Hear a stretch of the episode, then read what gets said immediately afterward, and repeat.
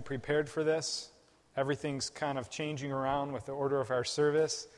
So we're still figuring it out as well, just trying to make it work for the children's program that they're doing. And so if you guys can be flexible with us um, over the next few weeks, we'll kind of figure it out. But for the main part, we think worship's going to be at the beginning, and then we'll use the greeting time as a time for the kids to dismiss to the children's program. So, and we enjoy that greeting time anyway. So it'll be good. And then, then I'll try to corral you back together so we can uh, start the message time. God is good, is He? Yes. Amen. God is good. All right. Let's get started. Do I have PowerPoint? These guys had a lot to handle this morning, let me tell you, and so I'm thankful for the media guys. Okay.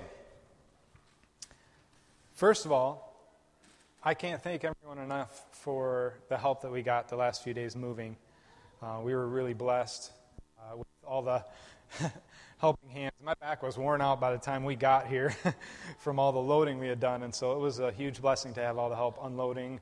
And uh, Becky brought us food, and so we've had food to eat. And last night we ended up in the ER. That wasn't planned. Um, if you didn't know, Chloe tore her chin open. She fell and hit a, a wood edge and split her chin open. So she got five stitches last night. So if I'm not completely with it this morning, give me a little grace because, you know, the head's just attached. That's all. oh, man.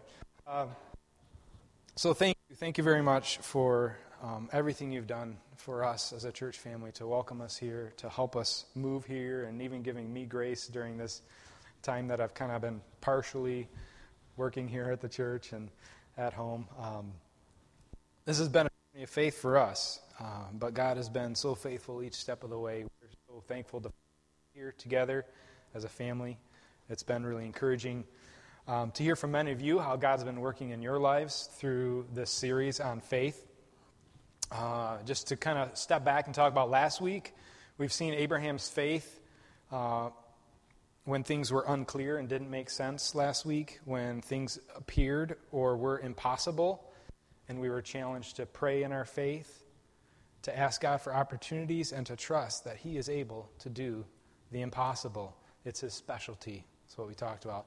Today, we're going to take one more glimpse at the life of Abraham and learn one more lesson of faith from him. So let's go to the Lord. Father God, thank you again for the opportunity to worship you this morning. We ask that you would bless the kids program as that gets started and um, that uh, they would learn more about you and their young hearts would be influenced um, for the name of Jesus. Lord, we ask that you would draw us into your presence uh, and speak to us through your word, and your name would be glorified. Amen. 1997, three teenage boys were sleeping in a cabin in the woods. In the middle of the night, the cabin caught on fire. One of the boys awoke to the blaze, but it was too late. He ran across 10 acres to the main house and awoke the parents of one of the boys who were in the cabin. The father was a paramedic. He ran to the blaze but was not able to save his son or the other boy. A month later, in this same small town, three teens are in a head on collision. The driver is thrown from the vehicle, but his younger brother and friend are pinned in the vehicle and do not survive. In 2006, a nine year old girl and a family friend are playing together. The boy shows the girl a gun, and it accidentally fires, and she dies shortly afterwards. In 2012, a 12 year old boy becomes very sick. His mom is pregnant with twins, cares for and homeschools the other six children. The father is very a very busy engineer. Actually, would have been the other five children. I got my math wrong there. Eight altogether. The father is a very busy engineer. As they learn that their son has leukemia, their world is turned upside down. The stress and chaos, the huge decisions, the ups and downs, all seems to drain the life out of them as they try to hang on to God and watch their son struggle to live. There are things we go through in life that just can't be explained. Some of us call them trials, difficulties, disasters, heartaches, the results of living in a broken or a fallen world. But the truth is, It hurts. And people need to believe that way through. They need something to cling to, or they won't survive those times. Where's the answer? Would you turn your Bibles to Genesis chapter 22?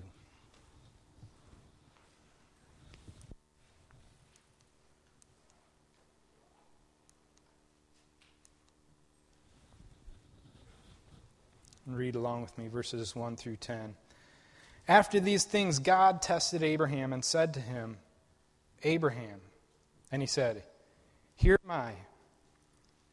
He said, Take your son, your only son Isaac, whom you love, and go to the land of Moriah, and offer him there as a burnt offering on one of the mountains of which I shall tell you.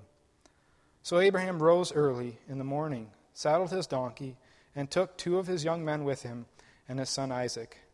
And he cut the wood for the burnt offering and arose and went to the place of which God had told him. On the third day, Abraham lifted up his eyes and saw the place from afar.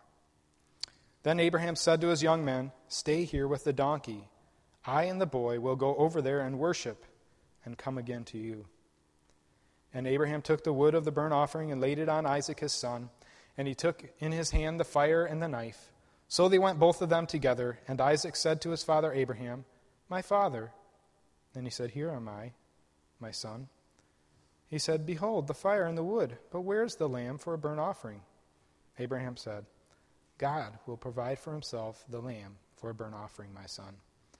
So they went, both of them, together. When they came to the place of God, of what had told them, Abraham built the altar there and laid the wood in order and bound Isaac his son and laid him on the altar on top of the wood. Then Abraham reached out his hand and took the slaughter his son. But the angel of the Lord called to him from heaven and said, Abraham, Abraham. And he said, Here am I. He said, Do not lay your hand on the boy or do anything to him, for now I know that you fear God, seeing you have not withheld your son, your only son, from me. And Abraham lifted up his eyes and looked, and behold, behind him was a ram caught in a thicket by his horns. Abraham went and took the ram and offered it up as a burnt offering instead of his son. So Abraham called the name of that place, The Lord will provide, as it is said to this day on the mount of the Lord, it shall be provided. Just want to set the context here, real quick again. God has accomplished the impossible by giving Abraham a legitimate offspring. We talked about that last week through his barren wife Sarah. God has reaffirmed his promise that Abraham will be the father of many nations, that his children will be as numerous as the stars in the sky, as the dust on the earth. God has established a covenant specifically with Isaac. Through Isaac's seed, all the people of the earth will be blessed. Now, everything's in jeopardy. And if I was Abraham, I would sit back and say, God, what are you doing? Do you even know what you're doing? Do you have things under control? Why is this happening?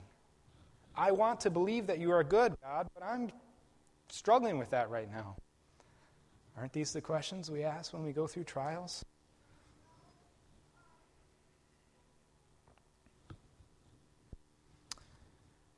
Let's start in verse 1 and 2. Abraham's trial. It begins with saying, God tested Abraham. God tested Abraham. Just to show the proof that this was a test, I wanted to share things. A real test of faith has to defy logic. It's not logical. A real test is something you want to resist. It goes against your human will. It's a battle between your human will, will and, in this case, the spirit of obedience and trust in God. That is a real test. And as a parent, could any of us follow through with this test? It goes against our will, it goes against our logic. It is something we would want to resist with every part of our being. It was a test. The test, the difficulty of the test. offer up Isaac on an altar before the Lord. Okay, culturally, this was actually an acceptable practice at this time to do child sacrifice in the land of Canaan.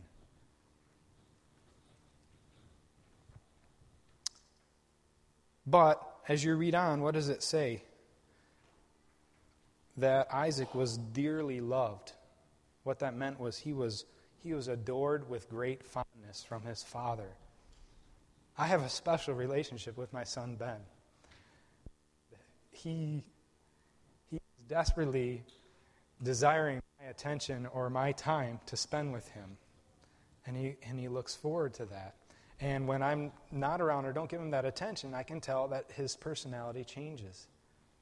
Okay?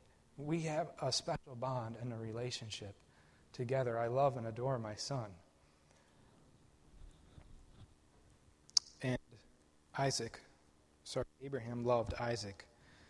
The other thing that we also learn in the passage is that Abraham loved Ishmael, but he had to send Ishmael away because of the situation with Hagar and Ishmael.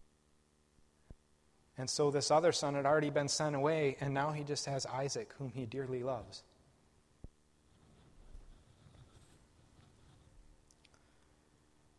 The next part of the test is how can the promise be fulfilled if Isaac is killed? And these questions have to be going through Abraham's head. God, I'm confused. I, I thought you promised to me you know, descendants as numerous as the stars. I thought you made this covenant for Isaac and through his descendants. And now you're asking me to offer him up as a sacrifice? I don't understand why this is happening. The other part of the test is this Do we believe that everything belongs to the Lord? There's a verse in Psalm Psalm 24, verse 1, I'm going to read to you. The earth is the Lord's and the fullness thereof, the world and those who. Everything belongs to the Lord. That was part of the test. Do we recognize everything belongs to the world or to the Lord? If Abraham sacrifices Isaac in his heart, it would demonstrate that he loves God more than the promise God had made right? That promise of that seed, of that land, of the descendants. And the long awaited son that he had been waiting for. So, this is just a description of the test. The next we see in verses 3 through 9 is Abraham's obedience in preparing the sacrifice. And read that. And Abraham rose up from before his dead and say, whoa, Genesis 23, that didn't work. 3 through 9. Okay, so Abraham rose early in the morning, saddled his donkey, and took two of his young men with him and his son Isaac. And he cut the wood for the burnt offering and arose and went to the place of which God had told him. I want you to catch some important things in these next few verses. First of all, you see from Abraham, in the midst of this test that we can't even imagine, immediate obedience to God. It says he rose up early in the morning. I don't know about you, but I probably wouldn't have been able to sleep that night. I'd have been tossing and turning. And what happens is when I can't sleep at night, usually sleep in the morning, and then you want to sleep in to make up for it. But in this case, he rose up early in the morning, prepared everything. He gathered supplies, chopped wood, brought the rope and the knife, probably gathered food because this was more than a three day journey, is what we. He woke up early. He gathered the supplies. Okay? The next thing we see is that he hiked with his son and with all these supplies, and then I assume that the son didn't just stand there and watch his dad. They built this altar together.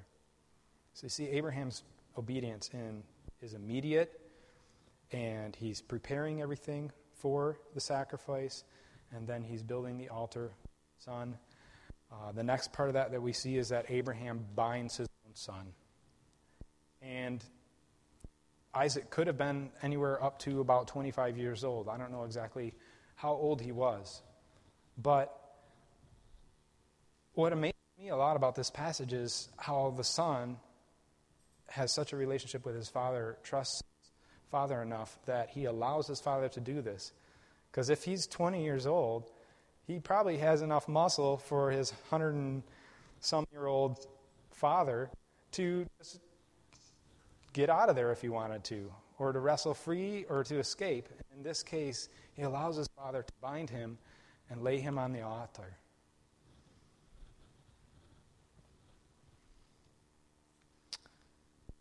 Next part we see is Abraham's faith.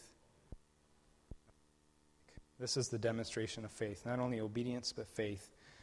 And this is incredible. If you look at the passage, first, um, in verse 7, Isaac said to his father Abraham, My father. And he said, Here am I, my son. He said, Behold, the fire and the wood, but where is the lamb for the burnt offering? Abraham said, God will provide for himself the lamb for the burnt offering.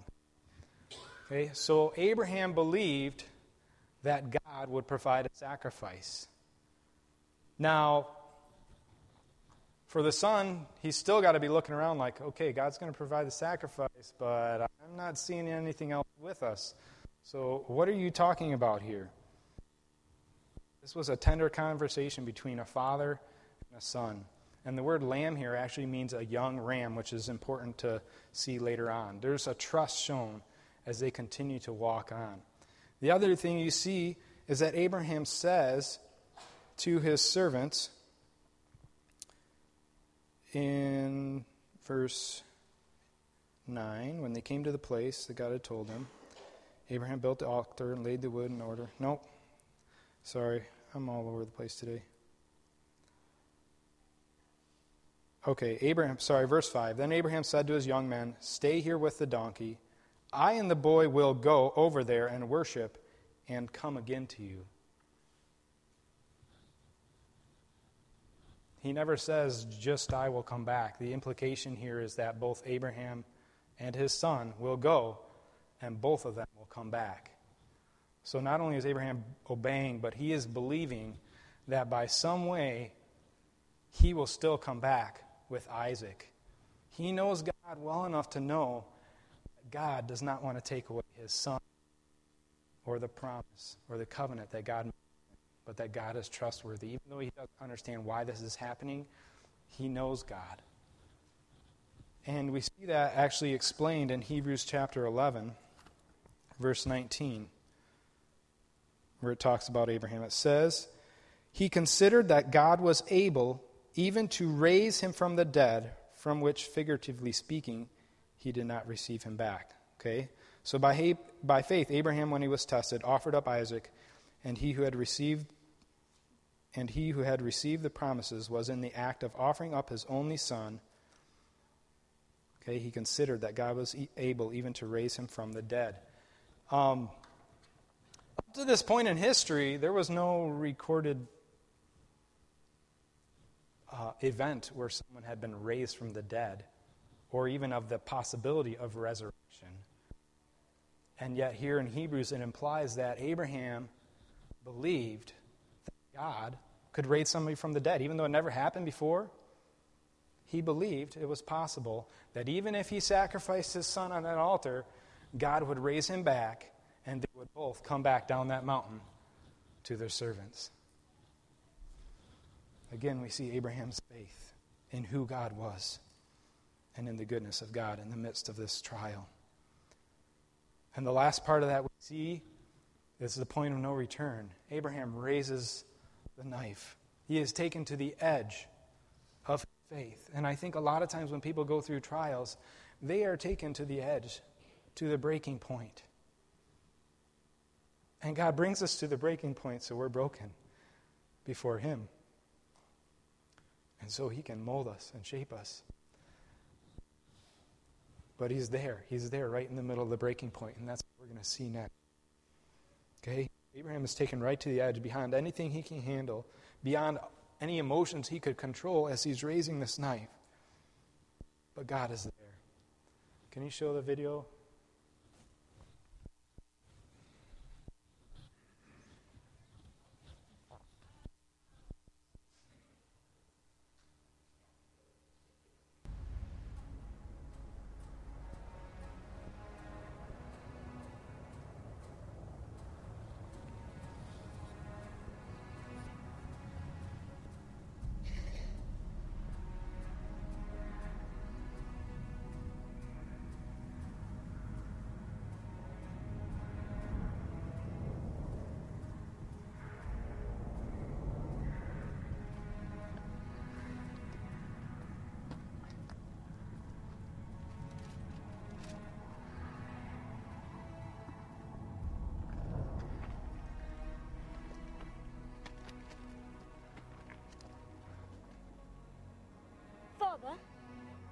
We have the firewood, but where's the lamb?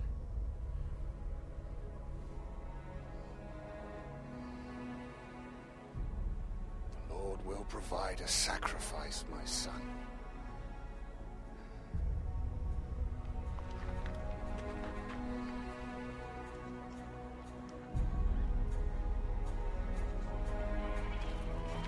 Did Abraham take a lamb? No, mistress.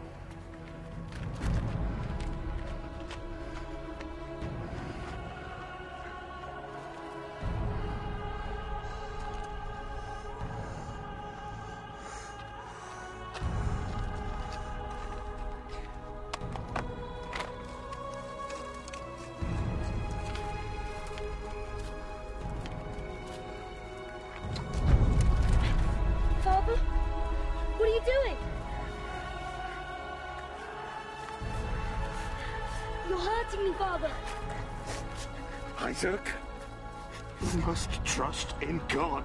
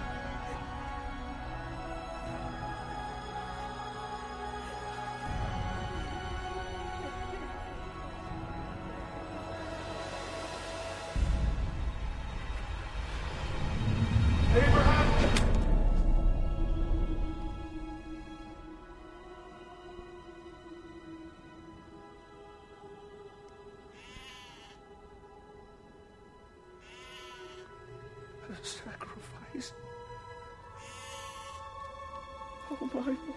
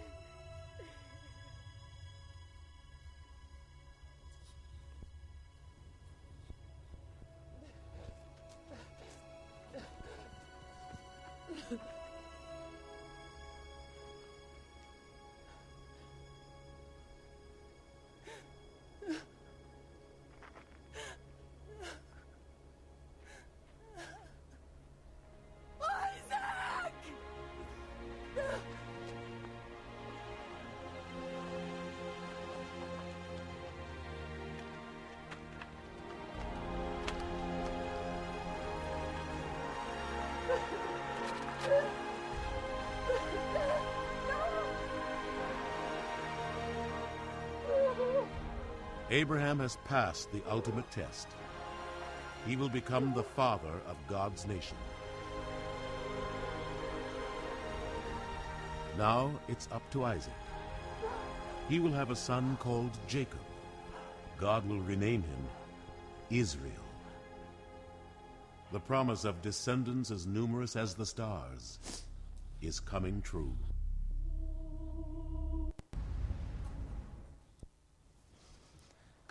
Can't watch that without crying.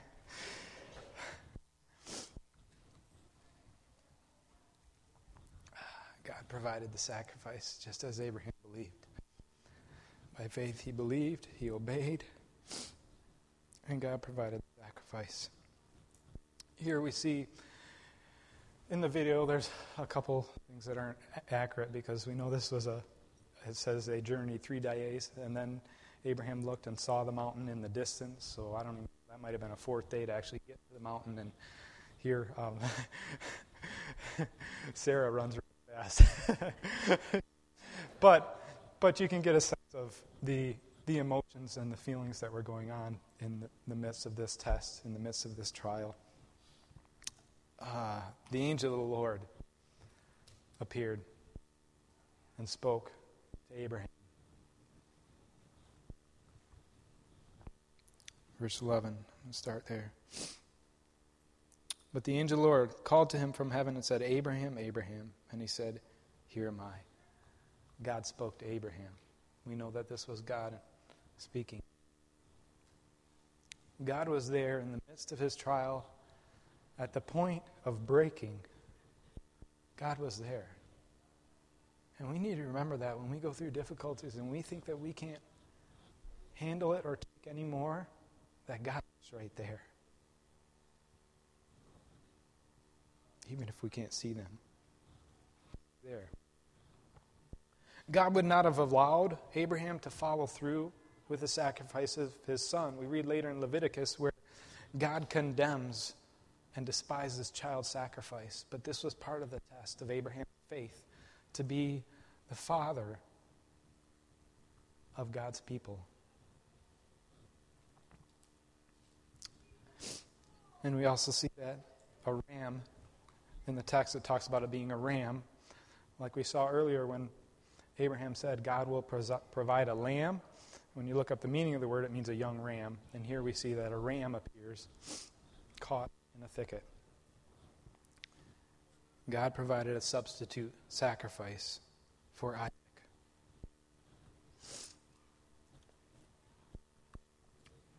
When we choose to follow God by faith, we will face trials of many kinds. Oftentimes, we don't understand what God is doing or how He will ever bring good out of the situation we're in, but He does.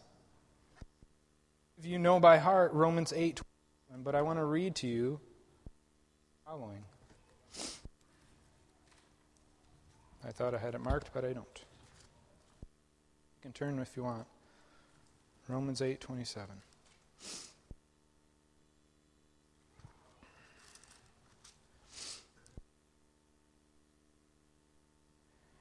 And he who searches knows what is the mind of the Spirit because the Spirit intercedes to the will of God. And we know that for those who love God, all things work together for good, for those who are called according to his purpose. 29. For those whom he foreknew, he also predestined to be conformed to the image of his Son.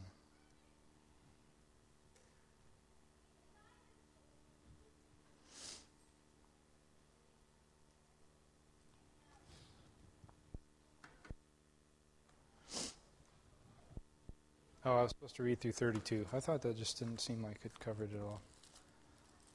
That's where the tiredness is kicking in. I'm sorry. Let's try again.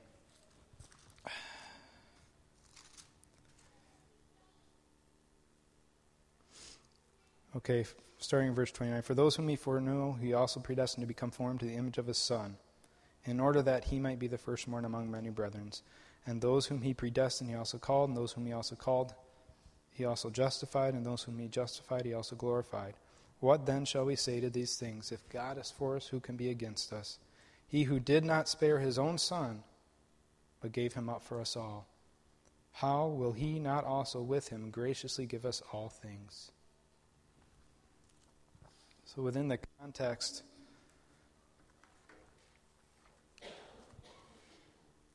of God working all things together for our good, we see the picture ultimately of God's sacrifice of his Son, Jesus Christ, for us to conform us to his image.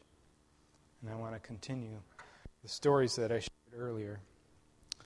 The boy who dry, died in the car crash, his name was Kurt Jacobs.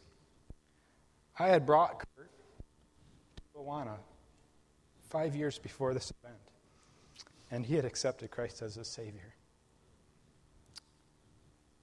And his brother Carl, who was thrown out of the vehicle, looking on on this accident, and his brother's pinned car. And his car, uh, his brother Kurt, that's in the car, yells out, I love you, Carl. I forgive you.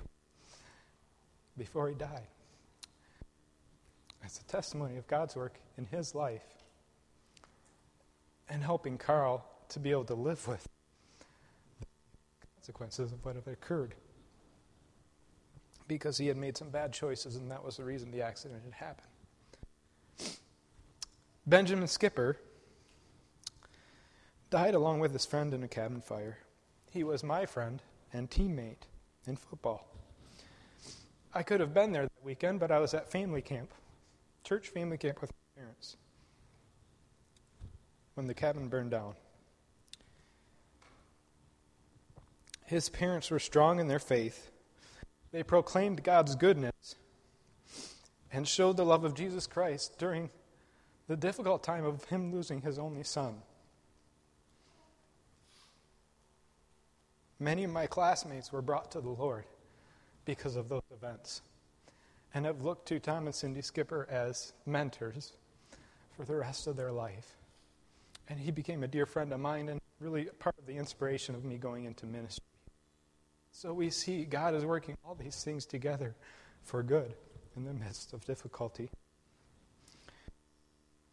Johanna Grace is her name, Grace, was close to my daughter's age She attended the church where I was youth pastor. And both the families of the shooting attended our church. Her parents never pressed charges, they never pointed the finger at the boy who accidentally pulled the trigger. They praised God for Johanna's life, and they believed and celebrated wholeheartedly that it was her time to be with Jesus. Many people throughout the community were brought to the Lord through her funeral and through his testimony because he ran a business in that community over the next course of years. And James, my brother, whose son was discovered to have leukemia, was really difficult for me because I didn't Papua New Guinea. Um, I just wanted to come back here and give my brother a hug. But my mom shared how it seemed like it just strained the life out of him. And I wanted to be there, but I couldn't. And I had him write a short testimony, which I want to read you guys this morning. Well, it's not super short, but this is my brother writing. Our third son, Joshua, had faced many risks before. He was born via an emergency C section at 3 pounds 11 ounces, full term. He faced 11 days in neonatal care. His heart valve closed slowly, had light therapy for his liver, and was sent home on sodium doses for his kidneys. Tensions were high because our second son, Aaron, also very small at full term birth, had been called home to be at the Lord at his birth. Joshua thrived and grew, not quite as much as the average. Our next son came, and he was a whopper other son and two girls had us full with the busyness of life. Joshua became everybody's little buddy. He loved to bring a glass of water to anyone thirsty who would spend hours watching and playing with younger siblings so mom could get needed breaks. He would crawl under sinks and car dashes to help me because he fit so well and was good with his hands. In 2010, my brother speaking, I finished my master's degree. One of the reasons I was pursuing this master's degree was to gain a better ability to market my skills as I was not happy with my employer and I was actively seeking to be employed elsewhere. Then God gave us a test. At the age of 11, Joshua caught a family illness but was slow getting better. He fell during one of his trips to the restroom and began, began talking funny. I asked him his name. He did not know. I knew instantly there was a problem. We grabbed a couple things, carried Joshua out to the car, and drove to the emergency room. In less than an hour, he was in an ambulance from our local hospital to Helen DeVos Children's Hospital in Grand Rapids with a platelet transfusion in process. It was bleeding on the brain caused by cancer, acute lymphoblastic leukemia of the worst order with complications of kidney damage as well, and we had just been just in time. He was on feeding tubes, morphine, at the edge of death for a week or more. It was hard seeing a son, so much a companion and friend, listless and helpless. Slowly, the treatment began working, beating down the cancer in his blood and marrow and spinal fluid. That was three years ago. It was very trying, The hardest part was having to give chemotherapy shots and hook up IVs at home, while my wife Becky did, want not to, did not want to be near me because I was poisoning our son. As Josh's primary caregiver, I've spent many weeks in the hospital with Joshua over the last recently in July for a simple stomach bug that sent him downhill so fast. The emergency nurses were rushing around, getting IVs into him, declaring that he was tanking. I could go on and on as to the difficulties of the long roller coaster treatment associated with this type of cancer. However, I believe I have given some picture of the level of testing God gave our family. It would seem hard to find joy and happiness and God's blessing and love and provision at such a time. My attitude towards the workplace has gone 180 degrees. They gave me all of the time off I needed, and I could do my best to work remotely computer to help them. Fortunately, God made the automotive industry go slower that first year, and with His help, I was able to keep up completely with my work. I began to love my workplace again. About five months in, two beautiful, healthy twin boys. Of course, we knew a baby would be born, not two. I will explain. we have a deep faith in. If you were counting, you would see that this made eight kids living. We do not know about your faith, but we not only believe children to be blessings, but we know that God gives the grace, strength, and resources to care for them. This faith and trust in God gives us peace with home births, knowing full well that He could take a child or a mother whenever He chooses. We had already faced this with our second son, Aaron, as well as some miscarriages. We knew that what people would say to us would make the strain on friendships and trust almost harder than the loss of a son. We had seen God pull us through, and He could do it again. So, getting back to the twins, we did not know God had two healthy sons for us. What a blessing, also, that God did not throw on another test right there. At this point, my mom is at the hospital with Joshua and my brother is rushed home because his wife is giving birth to twins. And he's saying that thankfully nothing else happened with Joshua during the time of birth of the twins. Some of you who have yet to face a real test of God may say, How can you do it? I only say that just like in the military, your training takes over. Whatever you have poured into your soul from prayer God's word and from good preachers and teachers by teachers by God's grace will blossom when the tests come. And we saw that with Abraham. The process of faith that he has been going through all up to this point, his relationship with God and knowing who God was, has all blossomed into this moment of trial in his life to trust God and to make it through and to see that God was there. My brother continues Our faith held. And yes, there were rewards, not just those glory land. I already mentioned our twin boys, but also our eldest son Jeremiah, as well as Joshua, as a direct result of this experience, confessed their belief in our Savior and followed in obedience by baptism. I'm loving my workplace, and our company is flourishing. We were to purchase a larger home. They were living in a wide trailer with their eight kids in the midst of when all this happened. Uh, a nice, beautiful home that God allowed them. Uh, Joshua is finishing maintenance chemotherapy in February and ver- will very likely be completely cured. There's going to be some residual damage that will affect him probably the rest of his life, um, but the cancer will be gone.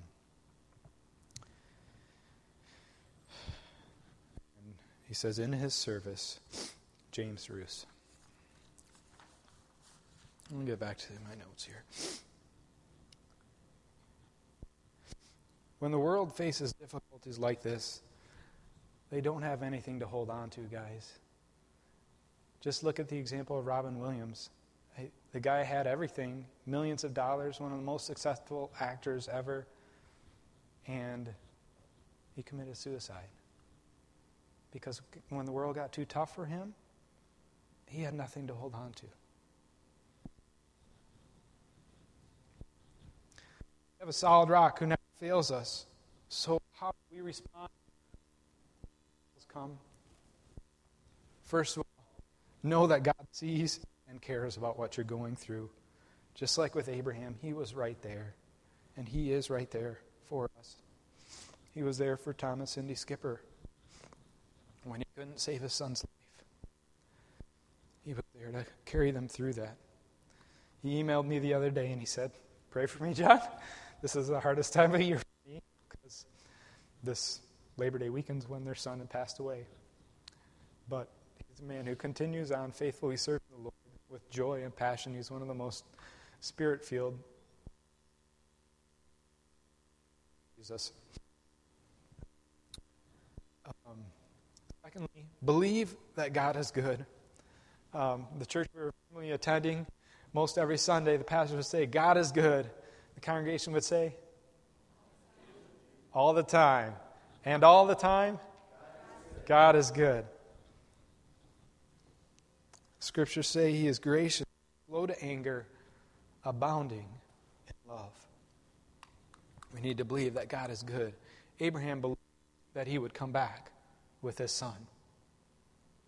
However, God wanted to accomplish it, he believed it would happen. We also need to know that God has provided a way through. God has provided through it. 1 Corinthians 10 3, 13 says this.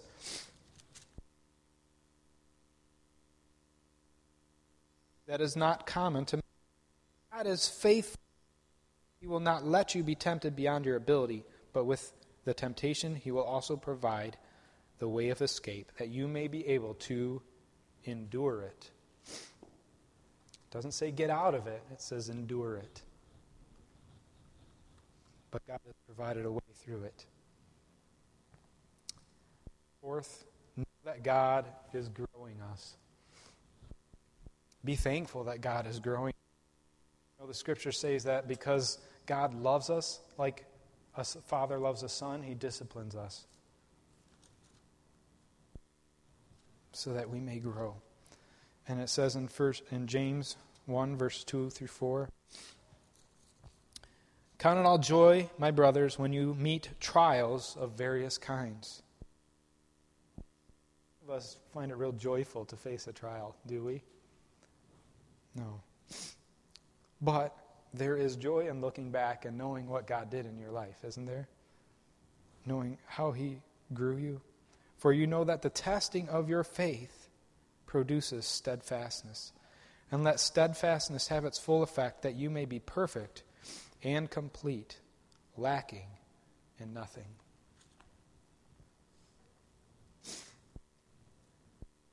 God is molding and shaping us into His image. And when we are molded into His image, we will lack nothing. God will be the one that we can lean on and cling to during the trials.